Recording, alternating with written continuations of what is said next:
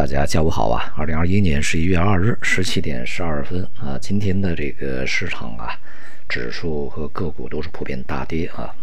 而且今天这个股市的下跌呢，竟然是上了热搜啊，这还是挺奇怪的一件事儿啊。一方面呢，这个这种下跌呢，在近一段时间并不鲜见啊；另外一方面呢，也没有形成这个特别恐慌的一种单边的啊这个股灾性的下跌。那么市场对于下跌的这种关注啊，其实也是在这段时间啊显示出来，这个市场在震荡过程中，人们的这个普遍的心态在发生呃变化啊。因为在之前的震荡啊，无论是机构的一些这个。呃，就是研究机构啊，还是一些投资机构，还是大众啊，都普遍认为啊，市场是震荡上行的。但是现在呢，这个我们应该越来越明显的看到，整个市场是在震荡下行啊。这一点呢，应该是越来越清楚的。同时呢，其实我们看市场就是应该很明白的啊。那么尤其呢，在今天这个不只是资源类啊，这种这个周期股大跌，像煤炭、钢铁啊。这个电力这些板块下跌，那么银行、地产这些金融、银行、保险啊，这也是大幅下跌的。那么所以说呢，我们在之前讲这个未来的市场呢，将对滞胀进行双重反应，一方面反映通胀，另外一方面是反映衰退。那么现在呢，就是在经济数据变得不好的情况下，而且在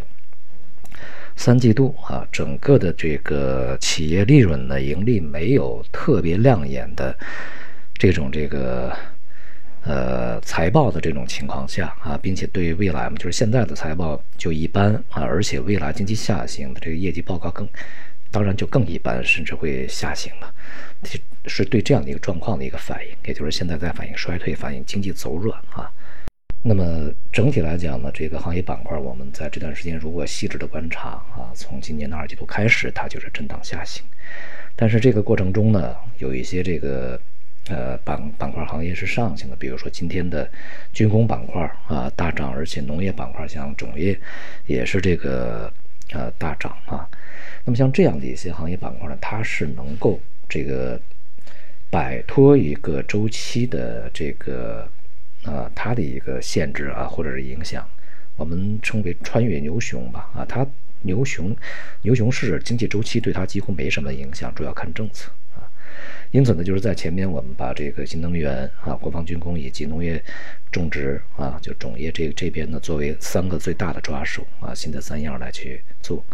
那么现在大家看呢，在普遍的下跌的这个一些板块同时呢，国防军工是在上涨的啊，农业在这段时间表现也不错。因为国防军工呢，现在是一个大势啊，不管经济好与坏，那么我们都要加强国防军工啊，不加强国防军工的话，我们。这个话语权就会被逐步的侵蚀，而且我们说话的威慑力也不强啊。因此呢，对于市场下跌的一个反应啊，估计是对未来的趋势的一个呃这个看法的不清晰啊。尤其我想呢，大多数的这个关心股市涨跌的呃，除了这个炒个股的散户以外，其实个股的炒个股的散户啊，对于这样的下跌反而可能反应不是太明了明显啊。呃，互联网喜欢去进行搜索啊，这些可能还是年轻人。这些人的大多数可能是买基金的，因为这段时间呢，整个这个大盘的基金，比如蓝筹啊啊，这个在反弹以后重回下跌，这个呢也可能是造成在呃这个基金投资群体里面这些相对比较年轻的投资者，他们对于未来的市场的一个困惑和紧张啊，因为在前边吧。这个大盘基金可能还有那么一个多月的反弹啊，甚至有一些呢反弹两个月，但是现在进入十一月以后呢，即再度掉头向下啊，这个应该是市场可能关注的一个焦点。那么我们也说得很清楚啊，大盘的这些基金，蓝筹基金，它现在其实不是价值股了啊，它的这个价值已经被高估，而且呢，即便是有一些这个估值看起来很低的行业板块，比如说金融啊。这个比如说地产，那么他们其实也，呃，市场给的这些估值是有根据有理由，主要是资产的问题啊。估值是分子和分母来的啊，不能说这个你的这个呃分子啊看起来还不错，你你你就觉得它会未来一定的上涨啊。即便分子变大的情况下，这个分母同步的变小，那么它的估值呢也是高的。其实啊，未来。呃，其实主要变化还是一个资产的问题啊，这个金融板块，这点呢，我们在之前也说过很多啊，因为现在整个地产行业的调控是非常坚决的啊，地方债呢也是比较紧张的，呃，即便有一些这个平台啊，一些项目，一些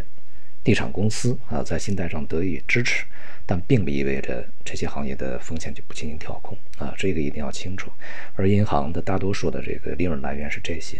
同时，如果经济下行的话，对于实体经济的这些信贷来说，风险再度就会上升啊。尤其是中小企业，前段时间放了很多款嘛，那么中小企业在面临经济下行的过程中，肯定抵御能力的、抵御风险的能力是很低的啊。而同时呢，像一些这个周期板块，前面说资源类啊，这个很多研究机构讲滞胀滞胀，未来的大大宗商品它的周期会啊来，同时就是这个啊不是滞胀，就是很多这个分析机构讲啊经济周期将向上啊，所以说整个的这个大宗商品相关的就是周期类仍然会向上。那么，即便是在滞胀的情况下，很多研究机构说有滞胀牛啊，这个是很可笑的一个理论啊。那么现在呢，大宗商品大家也看到，煤炭、钢铁、有色化工大幅的下跌啊，而且像煤炭、钢铁这种品种啊，它的下跌的这个幅度是相当惊人的，怎么上去怎么下来啊，一两个月的行情上去了，然后也就几周的行情打下来。那么前边呢，这个做多大宗商品的恐怕现在损失非常惨重啊。那么很多基金呢，它的这个。持仓啊，恐怕也在里面的不少啊，所以说也都会受到影响。呃，因此呢，我们要看清楚未来整个市场的一个发展方向啊。这个现在的大的系统性的风险是仍然是在缓慢的发酵过程中啊。尤其现在呢，整个经济在下行，而央行呢并没有在这个货币政策上出现什么特别大的松动啊，而外围的货币政策是趋紧的，所以说这个整个的大的形势，呃，要认清。那么未来的市场呢，不是整体震荡啊，而是这个结构的这种继续的分化导致了指数的一个震荡，而且指数震荡下行。那么如果有机会，仍然是那些啊，这个少数的啊，呃，我们在前面讲的那些少数几个板块啊，这些机会呢，从长期来讲啊，从中期来讲，仍然是有的。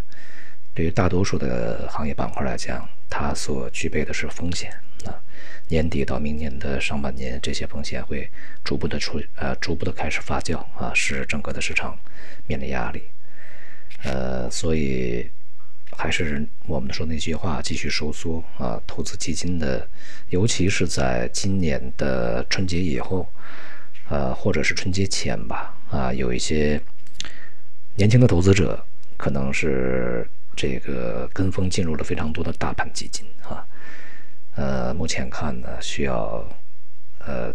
确确实实前面我们去进行提醒以后，可能大家没有没有感觉哈。那现在这个市场在不断下跌的情况下，需要大家去正视现实了哈。你是不是要对自己的基金持仓进行一些调整？好，今天就到这里，谢谢大家。